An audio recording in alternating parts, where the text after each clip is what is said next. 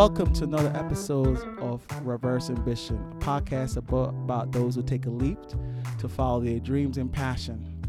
I have an amazing guest. She's actually a super nerd. She is a proud island gal born and raised in Trinidad, first generation college grad, double IVR with degrees from Cornell and Columbia University and a PhD in education, former teacher, high school principal, university professor current educational consultant, and now entrepreneur. Please welcome Dr. Nicole Grimes. What's up, Nicole? Hey, Kelsey. What's up? I'm good. How are you? Happy New Year, girl. Happy New Year to you, too. I'm ex- Thank you for having me. Nah, thank you for being on here. I'm excited for my listeners to hear your amazing journey. And so we're gonna get this started. My first question, I usually say, walk me through your journey or take me through your journey. Start from where you where you uh where you're from, where you went to school, what you majored in, and we could just go from there. Sounds good? Yeah, sure. Um, well, as you introduced me, so I was not born in the U.S. I was born in Trinidad, um, and I came to America when I was 14, 15 years old. Started high school in the middle of high school here, and ended up becoming an engineering major at Cornell. Had no clue what engineering really was, but you know, having Caribbean parents, it wasn't it wasn't doctor or lawyer, but it, it made the cut. So Mhm. you know, pursued engineering. And while I was an engineering major, um, I got involved in a lot of um, organizations dedicated to, you know, STEM education, one of them being NSBE, which is the National Society of Black Engineers. And long story short, I just kind of really developed an interest in working with children Mhm. and just, you know, getting kids hype, like brown kids hype about, you know, pursuing STEM careers and, you know, wanting to pursue First of all, let me for, for those who don't know, what's STEM again? What does STEM mean? It's just an acronym that stands for science, technology, engineering, and mathematics. Okay. Yeah. So, um, so yeah, while I was an engineering major, you know, was doing all this cool stuff in Ithaca with NSBE, and my world kind of opened up to education. And at the time, New York City was really, really pushing one of their new programs, um, which is actually still around today. It's called the Teaching Fellows Program. Mm-hmm. I don't know if you've heard of it. And they were heavily recruiting at Cornell and all these other campuses because they were trying to get, you know, fresh out of college grads to consider becoming teachers, right? Mhm. Instead of like venturing off into other professions. And I thought about it and thought about it and I said, you know what? I I want to I think I want to do this, but I don't want to just be thrown into a random classroom without preparation. Mm-hmm. So after a little a little bit of you know time you know working at Corning Incorporated doing some engineering stuff, I decided let me give this education stuff a shot and see what it's like. Mind you, I was like major introvert, trying to get into this extremely extroverted profession, which Mm-hmm. is another story. But I ended up applying to grad school, got into Columbia, went to Teachers College at Columbia University, and as soon as I was done in two years, I started teaching in a private school in Manhattan. And I thought it was going to be like a one year stint of the school, and it ended up being 12 years, Wow. which was really unexpected. Yeah. Did And- did did your uh, career thus far, you know, totally went as you envisioned, or it just this is, you know, nothing like you envisioned? No, I I mean, first of all, I was like 20 something years old. I had no clue what I was doing. Um, but I knew that ed- pursuing education felt like the right thing to do. Mm-hmm. It really, really did. My parents didn't know what the hell was going on with me. They they thought I was crazy, as most West Indian parents would. Are you serious? And Why? I mean, because you know, my parents were like, "You went to this big Ivy League university, and like, you want to pursue teaching? Can, can we not get a job where you hold a briefcase and wear a suit every day, kind of thing?" oh, right, right, right? You know, I mean, you know, this whole perception of what success looks like and feels like, right? Right. Our parents kind of try to project onto us sometimes. Mm-hmm. But I did my own thing, and you know, the the the teaching thing kind of like started to stick and feel really good, and I got in a groove. Mhm. and my mentor um, was in graduate school at the time pursuing his doctorate. Um, his name is Dr. Wesley Pitts. Shout out to Mhm. him. He's the chair of um, middle high school education over Lehman College. And he really pushed me to consider returning to grad school to get a doctorate. okay.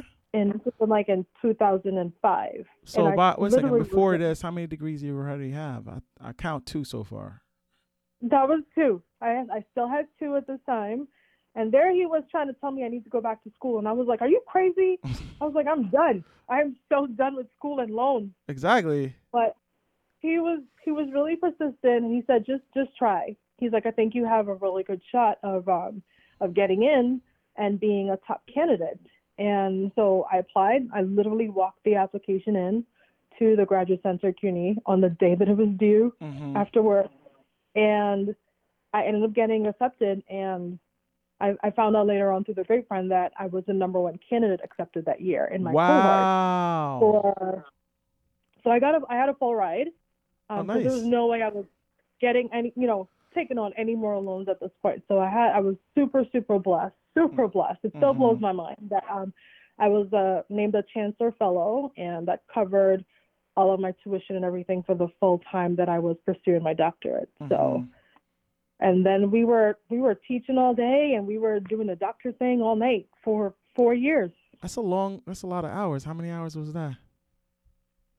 Um, well, the average the average doctorate degree takes about six years, give Oh. or take, six years. Ouch. And I was like, yeah, nah, that's not happening. we Wow. need to be we need to be in and out, in and out. So I was going to work. I was the chair of the department of the science department, and I was at grad school three to four days every week Wow. for three and a half years. No 'cause I was like, life. we are knocking this out. So how long did it take you? I finished in four and a half. Oh wow. Did that go fast or was it took forever? Um, it it I don't know. I feel like in retrospect, it feels like it went by really quickly, but I guess when you're going through the motions and you're like there were some days I was going to work with two hours sleep because I was up writing, Two hours. and then sleep, I would wow. just literally yeah. Or sometimes I would literally write, shower, and just go to work and teach all day. Wow. So there were times it was intense, but I was so focused on finishing. Like I really, really wanted to finish. And I knew that I had a, a real shot at, you know what I'm saying, like completing the degree in a reasonable amount of time because I was the, probably the youngest in my program. Mhm. 'cause most of the other um, people that I was uh, in the program with, they were moms and dads, right? They were like 40s, 50 year olds. And you were like 20, what, 27, 28? I was 28, 20, something like 29, something around there. Yeah. So I was Uh-huh. pretty young. Wow. So I was like, I don't have, I don't have like the responsibilities that you know some of my colleagues have. Like they're full families. Right, right, So I was right. like- I was like, you can do this. So I did. I was like, I just stuck my head down, stayed focused, and I was like, I'm done. I And just want to be done. So you were a doctor at 29? uh, was probably like 30. Okay. Yeah, probably 30. I think around that time. Yeah. So you finished a six year program in four and a half years. How did you feel after Yeah. when you were done? Accomplished, I'm sure. So relieved and never wanted to see a book open again. right? Shoot. And this is like Oh what your God. this is what your third or third degree?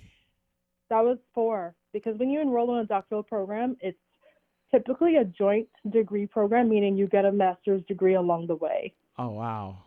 Okay. Yeah. So, a, you know, a few years in, I earned a second master's degree, and then at completion with my defense and everything, then I, I got the fourth degree. So yeah. Right. What happened to your personal life during that time? Anything? Non existent? No, I was still in soca parties. Don't. Were you? I I was. How the hell I were you? Uh, because first of all, these soca parties are lit. So how the hell Yeah. you were go to school at date, you know, go to work in a day and do a full doctor of master's program at night and squeeze in soca party in between? Because you got to have balance, honey. Work life Wow. balance. Oh, okay. I have always, I've always been like a huge, you know, proponent of like work hard, play hard, all Mm. day, every day, Mm. Okay. every day. Wow, that's that's that's amazing. That is yeah, amazing. I, I mean, it was it was surreal to finish and be there to even just think that like I went from being this little girl growing up in this island and the biggest dream that I had my entire life was to come to America. Like that was my dream to come to America and go to, to go to a college. a college. and- don't care which college. A college, Okay, so you end up end up in to- Cornell in Columbia.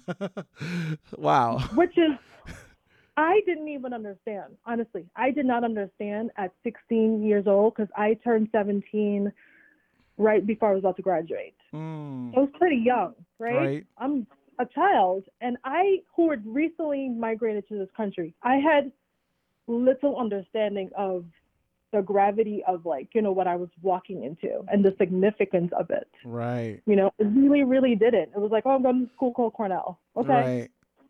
So you know, Right, you 'cause- didn't know nothing about Ivy League school. No, nothing. Just No, like- I mean, don't get me wrong, we did, but like, you know, on on a on the world scale, at least at that time, you know, the Ivy schools that like most people know about, even like doesn't matter if you live in some remote little, you know, village somewhere, like you know what Harvard is, you know Mhm. what Princeton is, you know what Yale is.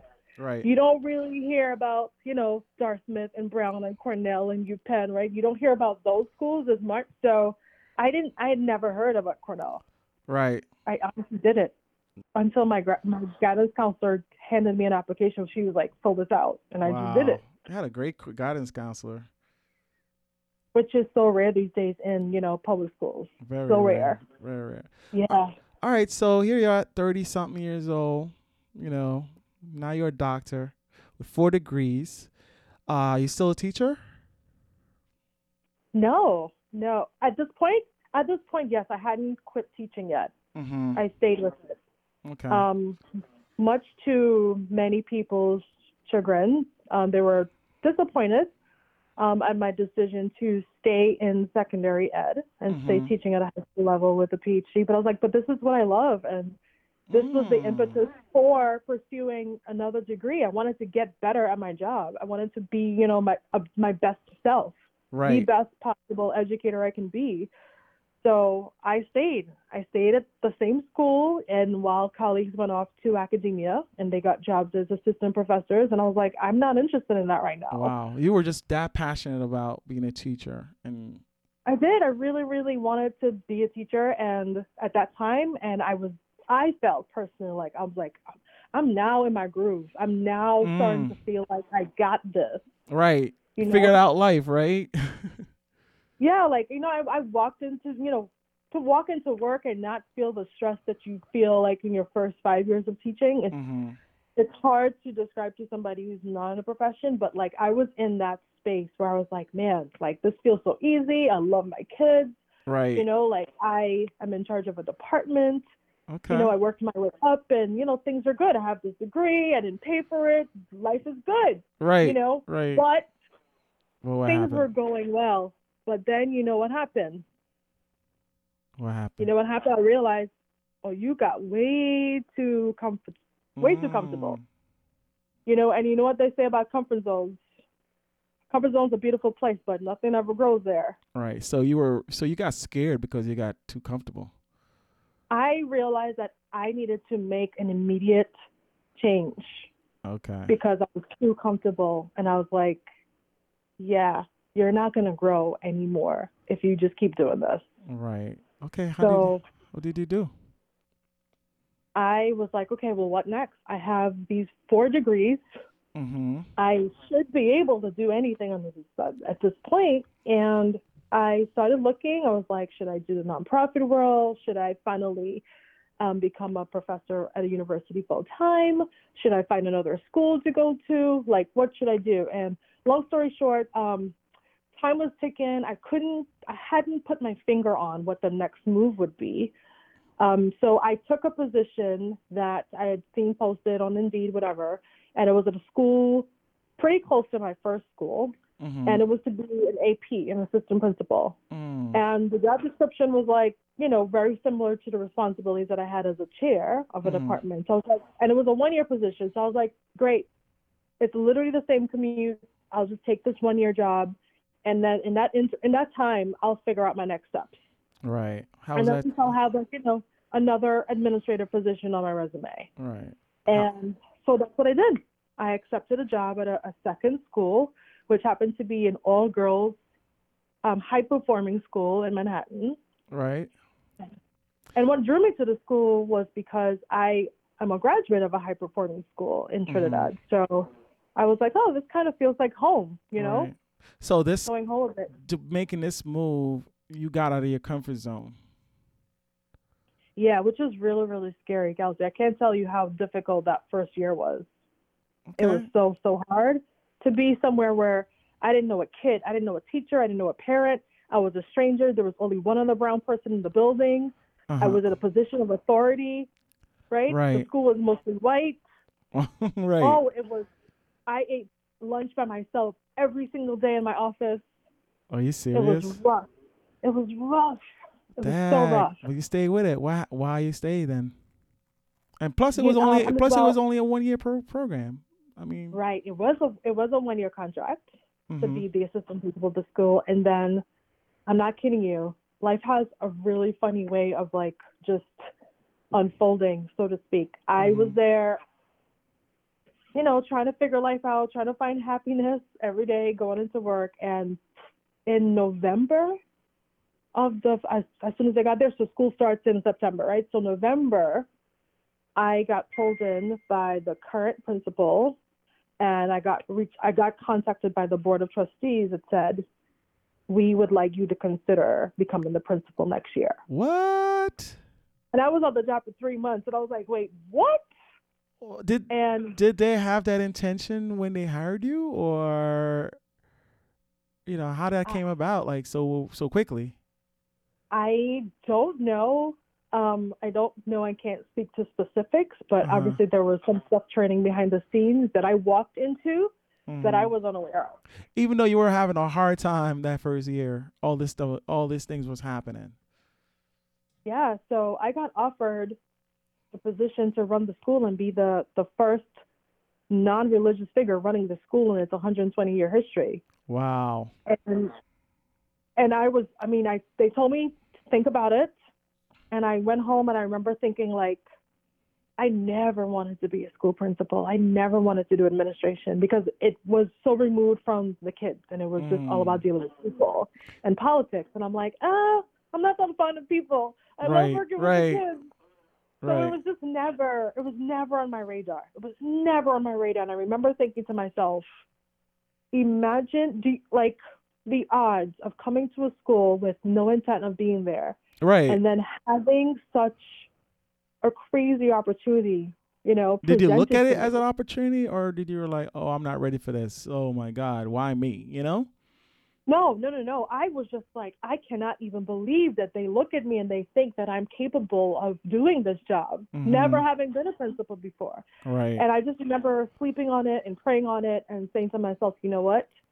I, I have to I have to say yes. I have to say yes. And I have to say yes for the for the very reason that I want to say no, which is I knew that the job entailed um, mediating a lot of difficult and challenging situations with people, like Mhm. managing people and personalities and you know, and being like, you know, like pushing and nudging teams along mm-hmm. uh, and creating a vision for people to kind of like you know fall under and work Right. towards and i you know i knew that that was really really difficult and i did not have that much experience doing it and i was like this is exactly the reason you need to do it you need to do this job so that you can get better at being at the helm so to speak and figuring out how do you inspire people Right. you know How because that's what true leadership is really about right? How afraid were you? I was I wasn't afraid. I was more I, I was more longing for like people to talk to about Mm. the job that I was stepping into because I didn't have any colleagues who Right. you know were at that level. Right. And your friends, I of had my- course, wasn't any help. That was a whole different. Right. So on one hand, my colleagues were either classroom teachers, hmm on the other hand, they were professors at the university level. hmm So I didn't have a network of school leaders to be like, you know, okay, this is what you do and blah blah blah and like somebody to like reach out to and vent to and like so I really, really was doing this alone. Mm. Um, and that that definitely made it much more challenging because I accepted a position. The second school year came, and just based on the the structure of the school, there was there was no support in administrative staff. So I did not have a vice principal. Mm. I did not have a full time dean. I did not have an administrative assistant. I literally How big was the school? About 300 kids, close to 300 kids. That's a lot of that's a lot of kids. It's a small, it's a small high school, right. but um, but it was really, really hard. It was really, really tough. But I said, you know what? I have so much writing on this. Being the first person of color, the youngest person of Mm. color, first person who's not a nun running the school because it was Right. a Catholic school. Um, I was like, I can't screw this up because I'm gonna screw this up for every brown person or every person, you know, who's not a religious figure after me. I was like, I gotta do this right. I gotta get this right. so, it, quick question: for things that you didn't know and you didn't have anyone to turn to, and you didn't have an experience, how did you figure, you know, figure things out? You know, you're probably laugh at this response. Um, the crazy thing is, I I always tell people I never personally felt that I I worked in schools where I had these larger than life administrative figures who I looked to as like, wow, like one day I wish I could be like you. I, I aspire to be like you as a school leader. Mm-hmm. You know, my experience actually kind of put me in, in, in into um, close proximity to people who were not great right? Mm-hmm. There, there they had elements that were, you know, that were just indicative of poor leadership, Mm-hmm. and I basically utilized that as as my like, you know, my toolkit. Right. I had awesome experience in what not to do running a school, so that's what I did. so you did a total like, opposite I of what they would have done. yeah, I just no, but I remember like from my days as a teacher and whatnot, I would be like, man, if I was a principal, I would never do that. Mhm. You know, and I those things stuck with me. Mm. and those things are actually what drove me and helped me. And Mhm. honestly, one of the biggest assets to helping me do the job well was because I was a classroom teacher. Because it was Mm. easy for me to put my to situate myself in the shoes of a teacher and know Right. what a teacher needs, what they would be pissed at, what they would embrace and welcome, right? What they would be receptive to, what they really need for their kids Mhm. what they need, right? So because I was a teacher and I was in the classroom for so long, it actually helped me a lot more than I Mm. thought it would have right. stepping into the shoes of a school leader. So Right. But you Yeah. said you had different parties you had to deal with, right? Besides teachers, right? Like of course, like parents, Yeah. board board members and all that good stuff. How was that? absolutely. You got vendors, you have alumni. I had the archdiocese, um, you know, just just so many stake, stakeholder groups, staff members, um, and you know, people who invest in the school. There was just a lot of different people who are tugging on you and, and saying things in the ear, and you have to make decisions um, for the greater good of the school based on everyone's, you know, interests and everyone's desires, which is really, really hard because you know when you have those situations, somebody's not going to be happy. Right. Right. So Somebody's never happy. so you had to make tough decisions. Every single day, probably every half an hour, every day. So did you end up getting a vice principal and a dean eventually, or it was just you? No, What? it was just me. It was just me. It was just me, and I was I was pretty spent. I Mm. loved school. I loved my job. Loved the kids. Mhm. but I was pretty spent. So after four years, I just abruptly decided that this is going to be my last year. I was like, because that would have made, so this is 2018. Mhm. 2018 made 17, 18 years in the profession. Mm.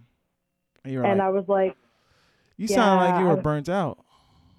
yeah, I was getting burnt out for sure, for sure. And I just remember thinking, I refuse to be that school principal who everybody hates, who everybody turns the other direction when she's coming down the hallway, who the kids don't want to talk to, you know, who's Right. who's considered mean and unapproachable Right. and you know disconnected. I was like, that's not gonna be me. And Mm. I'm I thought and thought about it and for a, for a long time, and I was like, you are talking about making another crazy decision Mhm. in your life. But right. Walking away from my first job, and after like I got, I, you know, I released the fair and I just moved on and moved forward through it. Then I just became like, oh well, if I don't, I'm not happy here. I think I, I think it's time to go. I think it's next. I'm getting burnt out. I don't want to do that. I don't want to be become this this like miserable person. So Mhm. I should I should I should make a graceful exit. And that's what I did. I announced my resignation. Everyone was floored, floored. People Mhm. cried. People were upset. People didn't understand why. But you know, I I told myself I was like, you you've dedicated almost 20 years of your life to serving others, Mm. to serving the children of others, and it's okay to say that I'm taking a temporary break to kind of like take care of myself. Right. Right. You were burnt out. You were tired. You, but you know, you weren't you weren't comfortable in this because the first time you transitioned is because you felt too comfortable. In this situation, you were like, I'm, you know, I'm burnt out. I'm tired. Am I right? yeah, Or but it was, yeah, no, that's right. And it was really about recognizing, like, look, it's it's okay to say, like, I need to take care of myself right now, right? Mhm. Like, it's okay. Everything's going to be fine, and and that's literally what I did. Mm. Um, even though I, at the time that I made the decision, um, it was really more like, man, I need a break. Man, I need a break. But there was, as I remember sharing with you before, there was no like super long term planning that happened. I just, just I just it. said, I'll, yeah, I just did it, and I was like, I'll figure out next steps. so you didn't have I'll- a job. No, oh. I didn't leave for a job. I didn't, you know, I had money saved, but there was no opportunity that I was moving on to, or I was not interviewing. I was not doing any research about anything. I Mhm. just said, Nicole needs a sabbatical. Nicole needs a little break. I've earned it. I deserve it.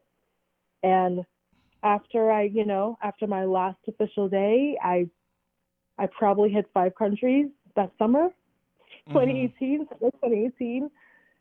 Five and countries. then- What countries did you visit? Well, I, I went to Zambia hmm and then I jumped down to South Africa. And then when I came back I, to the U.S., then shortly after I left, I went to Colombia. Wow. I went to Cartagena, and then I went to Jamaica um, to party. You Mhm. know, I had to get some of that in the system. Right. Right. And yeah, I'm trying to think of where else I went. Oh, I, I went to four countries, and then I went on a fifth trip. Though I went to, I went to Montgomery, Alabama. I'd never been down south Alabama. That area. How Yeah, brought you to because- Alabama?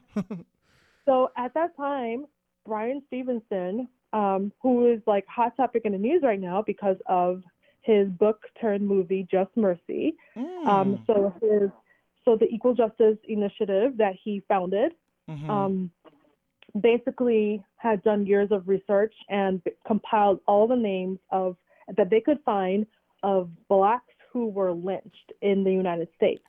Oh wow. And that information was converted into a museum. oh wow. So the, so that's the you know what what they call the lynching museum in Ah. Montgomery. oh wow. So you went to visit the So- Lynching Mu- Museum. I was like, when the news came out, I was like, I have to see this. I have to go. I have to visit. So I met a girlfriend. We drove to Montgomery.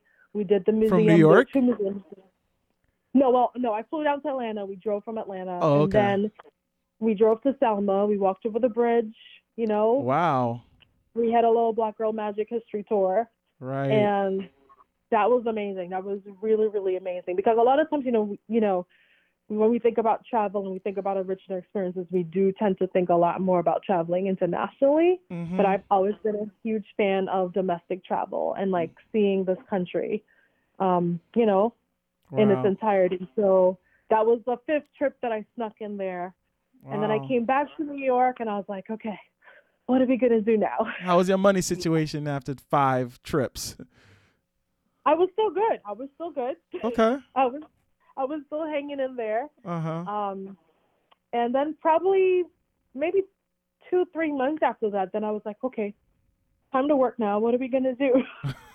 and wow. and then the the following, so when January came, 2019 is when I started um, teaching at the university level again and started officially doing consulting Mm-hmm. again.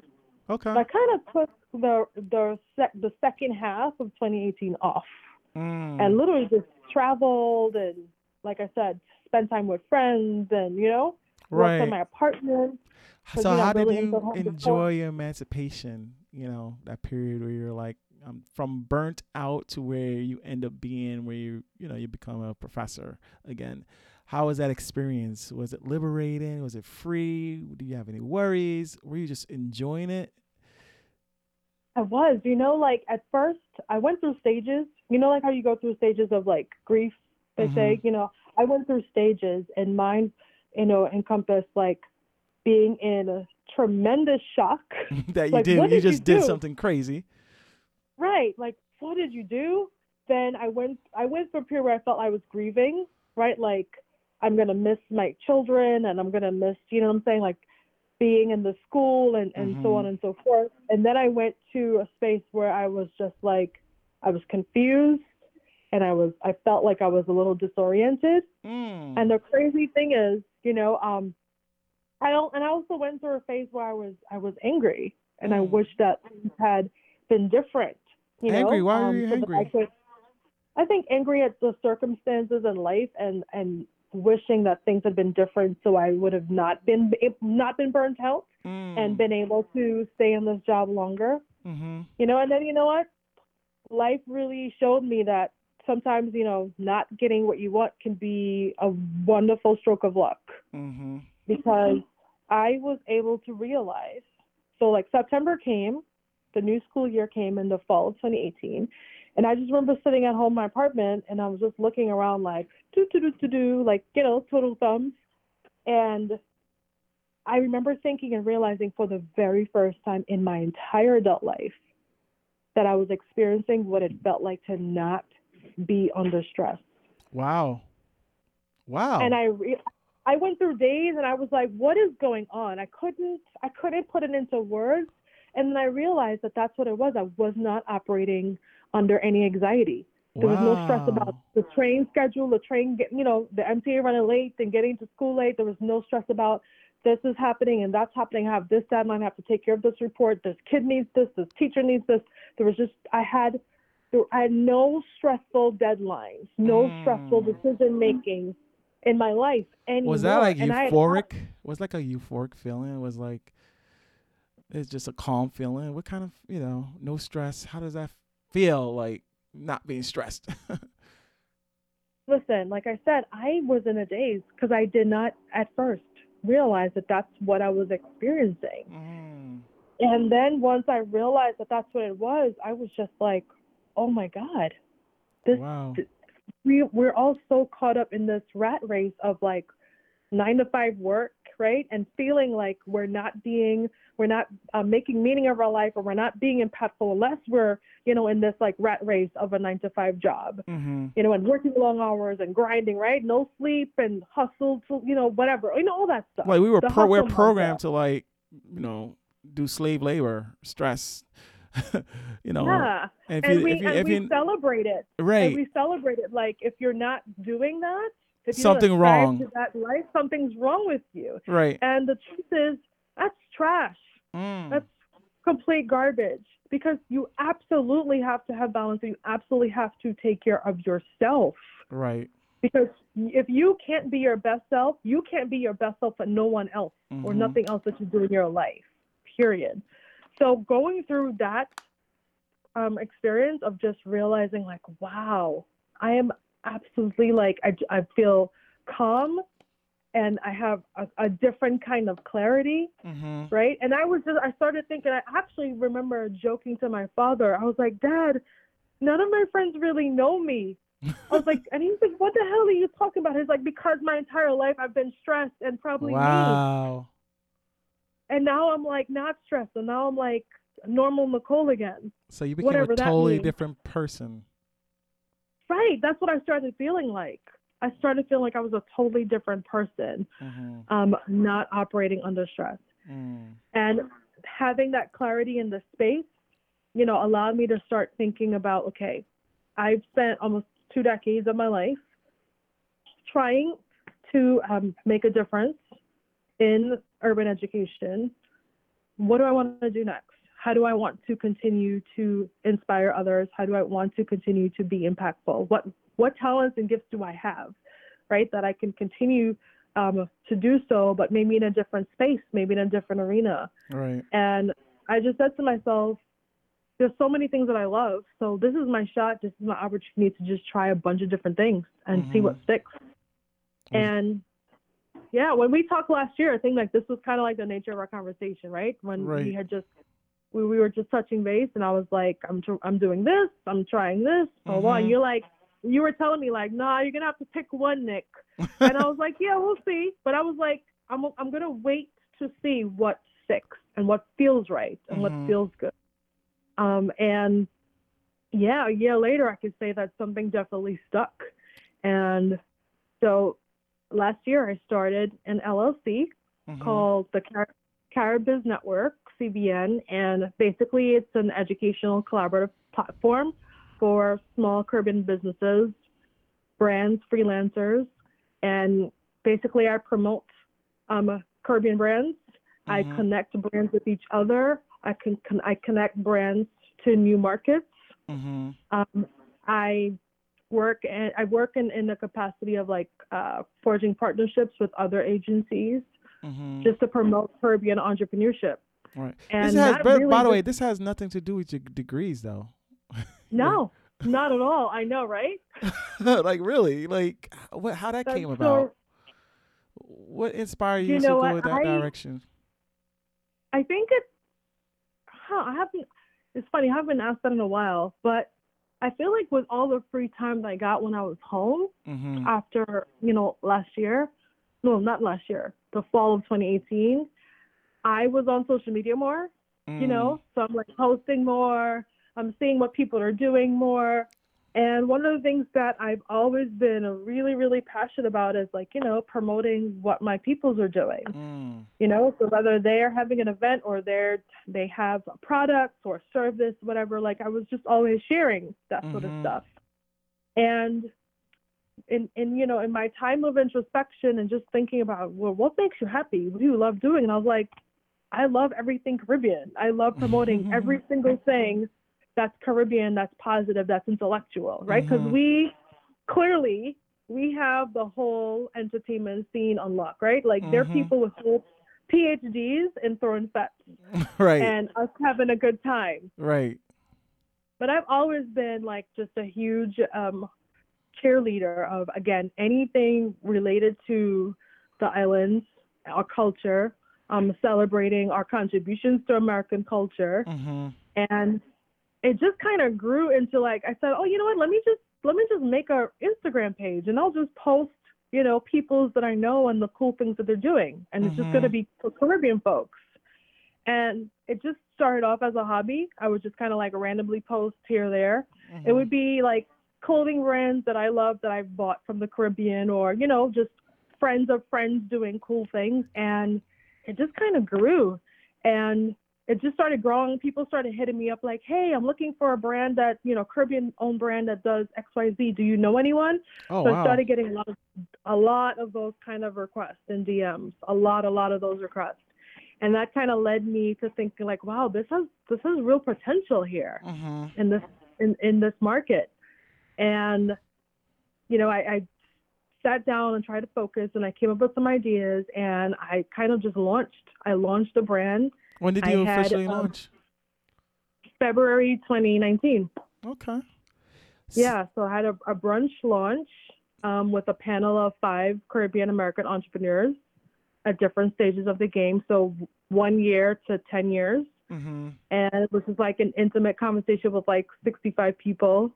Just Wow. talking about their 65. That's a good number. From an Instagram Yeah, page to we- 65 people.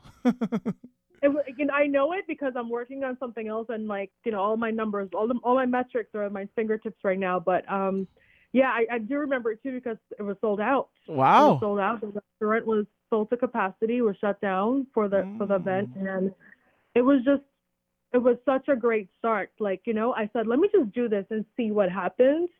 And there was just so much positive feedback and follow up from the event and like Mhm. literally the network started expanding and the database started growing you know Mhm.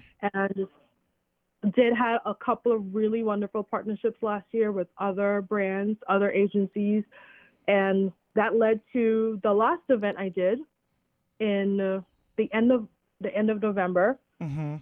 So um, I partnered with the governor's office in the state of New York and Empire State Development, um, the division of minority women-owned businesses, and Mhm. I had a boot camp for small business owners. So we had about 75 plus business owners, small business owners, who came to do like a full-day boot camp just to learn how to get um, to acquire government contracts with the Uh-huh. state of New York and how to become a certified minority-owned business or woman owned business. Wow. I had it fully sponsored by All Caribbean Restaurants. Um, we had, again, representatives from five agencies like Bed-Stuy Restoration Corp., the New York Small Business Association. Um, we It was wonderful. It How was did you really, figure really how great. to grow so quickly? This is nothing you went to school for. How did you kind of put it all together? Just grit, grind, grind, and honestly, just good fortune and like just knowing people, just a network, you know, having a Mhm. network that connected me to more people who are interested in things. And it was, it was actually really surprising to see how easy so much of this was able to happen because there was like great interest in doing stuff for, you know, and having um, a Caribbean community on a platform Mm. you know, and, and being able to tap into, like, you know, state and local agencies, being able to tap into specifically Caribbean market. All right. Um, everybody was really excited and was like, "Yeah, sign us up." And I was like, "Wow, it was that easy? One phone call?" Yeah. So things things started growing, you know, rapidly. Like the minute I had an idea and I would just follow through on it, it just just magic started happening Wow. you know so this event um, launched well happened in november i launched the platform's um, first line of merchandise for business owners Mm. um, there's really cool merchandise that's online that that can be bought hoodies and t-shirts and so on and so forth and just more exciting stuff is happening right now because right now the big kahuna is june 2020 so Caribbiz Con, the first Caribbean American summit for Caribbean American entrepreneurs. This is your this is your event. Yeah, this is uh You came up with a name, all that stuff. Trademark that joint. Yes, it is actually. So, um, so I'm I'm really really excited. I'm working on right now. There's about 15 to 20 panels, um, at work. hmm I'm slated to um to be part of the event. There's going to be a marketplace with vendors for Caribbean vendors. hmm Um, there's going to be there's a keynote. Um, there's going to be cultural activities, music. So it's literally the intention is to be like this crazy celebration of Caribbean culture and Caribbean contributions to American culture, but mainly in the form of enterprise. And I'm so so excited about it right now. Are you doing this full time? If I'm doing this full time, Yeah. well, yeah, alongside consulting, yeah. Wow. So, what's the ultimate vision you have for yourself now that you're an entrepreneur? You have nothing to do with education. You have all these degrees that you're not using. What's your ultimate vision in terms of where you want to take this, where you want to be? You know, seem you like know what? I i this idea this this all kind of like you know spawned from this very simple idea of like i just want to help my people be put on. Mm, and honestly that's the vision is still connected very much to that. So it's like mhm, you know i've amassed a, you know a wonderful network of people and i need to put that to use. So mhm, the goal and the vision for CBN is to again just create enormous access and opportunities to small business owners and people who are trying to work their way up. And in Mhm. whatever way that CBN can contribute to that, um, that's that's what I would like to have happen. You know, um, with the LLC. So I'm really excited about it. Um, I have a lot of there's a lot of plans for other things aside from the summit that I'm working on for June. And again, I should say the target June is because June is very significant because Mhm. in 2006 it was, you know, it was declared as a National Caribbean American Heritage Month. Okay. So it is it is a, a federally recognized month to celebrate Caribbean culture in America. Oh, nice, nice. Yeah. So yeah, a lot of people don't know that, but yeah. well, it seemed like you were where you're supposed to be, something that you love, you're passionate about. If you had to do everything all over again, would you do anything different in terms of getting your degrees?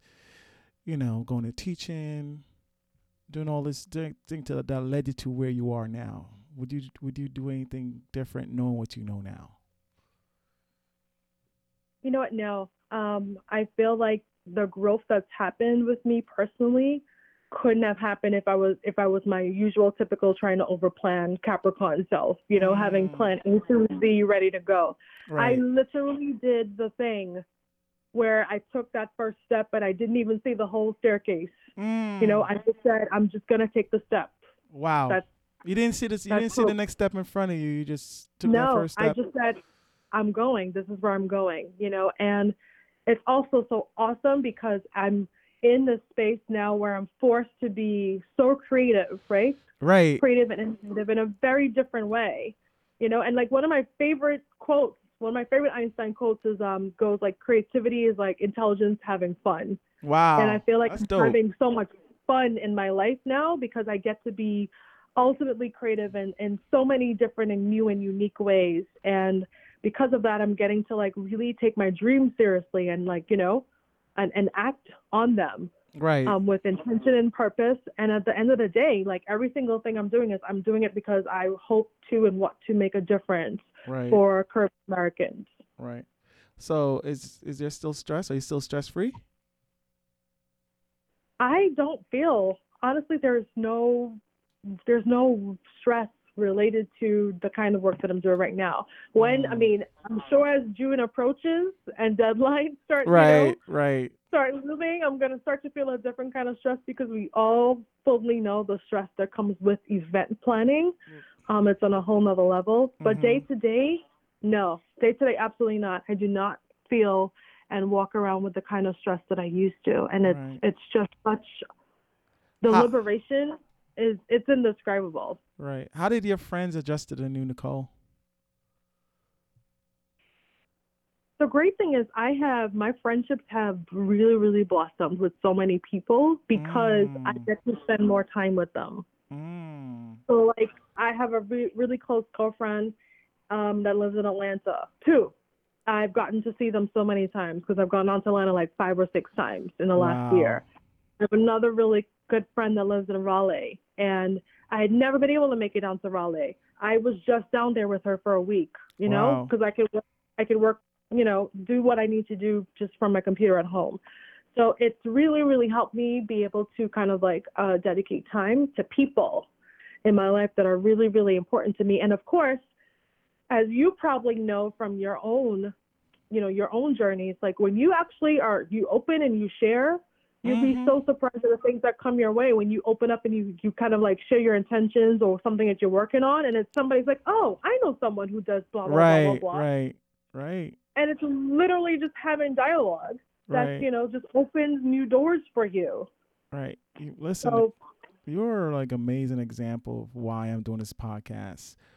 When people really step out and just follow their passion, be you know, no matter how scary it may sound or seems, or you may not know where you're going, but you know you need to do something. You're a great example of what comes when you do that. You know, so really thank you for sharing this journey, Nick. No, thank you so much. And you know, honestly, as you know too, um, from our previous conversation, like it's taking that leap. It's depending on how you plan for it, right? It could be smooth or it, or it could be bumpy. It could be Mhm. a roller coaster ride, you know, depending on how you plan. Right. And and knowing, you know, but you didn't plan. is- I didn't plan. I did a lot of praying though. right? After a while, I started doing a lot of praying, and I Wow. do you know what? The, the thing that surprised me the most in some ways, it's like when your back is against the wall, you become so creative, Right. you know, and the hunger, right? The hunger grows and it's so intense and so strong. Where you're like, I have to figure this out. Right. This has to work, right? Right. This has to work. I have bills to pay. I need to take care of this or take care of that. So you really, um, you really, really push yourself in new ways Right. when you're not in your comfort zone and you need to get things accomplished. Right. So I'm I'm grateful for the lessons that I've learned, you know, from Right. being in these spaces at multiple points in 2019 as I, you know, was trying to figure life out Mm-hmm. and trying to figure out like, what is Nicole doing? You know, what how is Nicole going to again be impactful in her space? Because I have a responsibility, right? I have enormous responsibility. Mhm. I was this little island girl who like, you know, defied all odds of like going to university and, and, and having the educational experiences I've had and having having had the professional experiences I've had. I owe people. I owe my community. I owe Mm. Brooklyn. You know, Right. I owe the you know, for affording me these opportunities in that way. So I have to pass it on. You're right. you know i don't have a choice. It Mm. has to be passed on. Like all the lessons that i've learned the mistakes that i've made. So i'm so hungry and eager to do that in any capacity. I still have tremendous love for education of course. I'm still doing consulting. Um, i still work with teachers. I still am in the classroom with kids still nourishes me and brings me so much joy Mhm. but now I get to integrate into my life another huge joy, which is, you know, how I can help small businesses grow from not even ever being an entrepreneur myself. So it's like I became an entrepreneur trying to help entrepreneurs, which is wild and crazy, isn't it? Wow, it is wild and crazy, but it's so dope though. It's, it's so such an amazing journey. Any advice that you would give anyone who was in your shoes, who were burnt out, not happy in terms of where they are? Uh, you know, how do they escape? How do they emancipate themselves? Any advice that you would give anybody who's in that situation that you were in? Yeah, I, I would say, you know, if you don't like something, change it.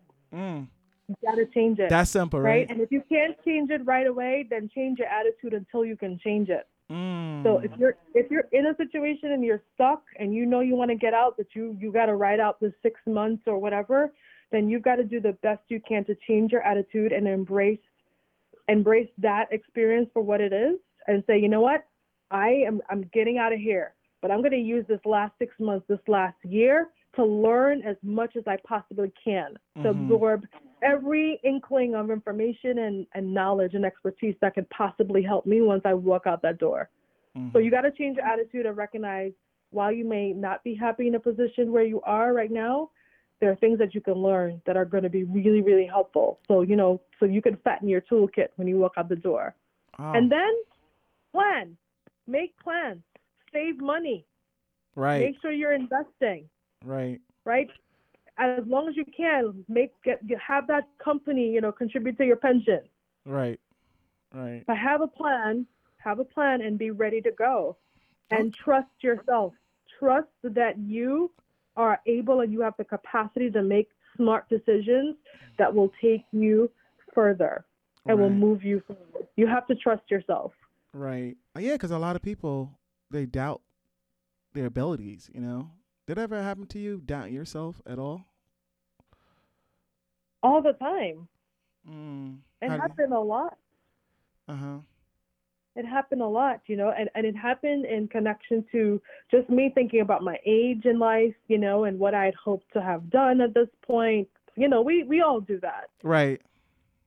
you know and and i said to myself it's like man cut yourself some slack right like your journey is your journey let's not do the comparison thing and compare yourself to what other people are doing where they are. You think about where you started as this little immigrant girl coming to this country at 15 years old. You're Mhm. doing okay. Right. you're doing okay and it's only going to get better. It's only going to get better like you're just now in like almost like a phase two of your life professionally. So that's you know that's exactly how I I look at where I'm as well. You know, this is like the second half. you know of Yeah. of my journey. you know and just you know you can't i i would say to anyone you know don't delay it just Mm, go for it don't delay it right. you know because I, I hate to just kind of like add a, a somber twist to things, but like, you know, tomorrow is not promised. Right. Tomorrow is really, really not promised. You know, we're, Mm-hmm. we're chatting it up here, you know, two days after some of the most devastating news that we've all been hit with Mm. regarding the pass, passing of Kobe. That we didn't see coming. you know and i mean i'm it's it's so hard not to think about it for for two reasons you know Mhm. for one just to the point that i just made about you know kobe yeah so many people hold him up in this in this regard as a, a legend in you know as a professional athlete but like he was literally in the phase two of his life, being a Mm. Legend in that capacity, right? As a filmmaker, as a coach, right? And as a creative, because he Mm-hmm. was connected to all these really huge creative projects that we didn't necessarily know about, you know? Mhm. He was he was fully immersed in philanthropy, you know, and he was just doing so so much and I'm so as heartbreaking as it is, it's like at least he got some time to really go out there and step out of the, you know, the the step out of the court and Mhm. and try to try to have happiness in a different way that he wanted Right. versus never being able to live that life, you know, have some of I mean, life he that he seemed had. like he, you know, he seemed like he was having the best time of his life. You know, being Yeah. around his kids, being around his daughter. You know, it's such a Yeah. tragic thing. That's why we, you know, we need to do what we need to do now. Like tomorrow, like you said, tomorrow is not promised. So, Yeah. you know, tomorrow never comes. So do it now. So on that Good note, now.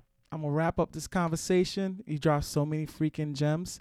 Appreciate you sharing your journey. How can my listeners find you in your endeavors on social media and so forth? Website, uh, Instagram, whatever, you know, wherever we can find you. How can they find you? Sure. Um, you can hit me up on Instagram. I have a couple. Um, my, my professional Instagram is at Dr. Nick Grimes, so D R N I K G R I M E S. Mm-hmm. And my company's Instagram is Caribbiz Network, so C A R I B B I Z Network. Okay. Um, so that's yeah, that's where you'll find what you know. You you can hit me up and you see what's going on uh, regarding education or regarding the business, and yeah, and and all of my links are on those platforms as well. You know, to LinkedIn and everything, my bio and everything else. So yeah, so come holler at me, hit me up. Happy to give advice. I'm happy to network more people. Um, if you think I could be of help to you, to anyone who's listening. Well, like I said, your journey, your story is amazing, and I know it's gonna inspire so many people. So thanks for sharing, Nicole. Happy New Year, and I look forward to Thank you. see what you do in the near and far future. Thank you so much, Kelsey. I really appreciate uh, the invitation and just this platform and the stories that you're bringing to light for us to, you know, for us to all draw inspiration from. Definitely. So thank you. Thank you for sharing. Have a good one.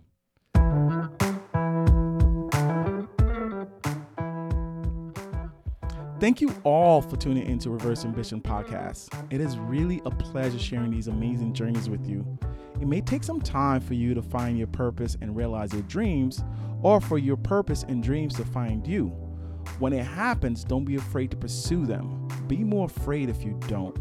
Trust God, trust your journey, and most important, trust yourself, and it will all work out. Until next time, I am Kelsey Cooper, the social broker. Thanks again for listening.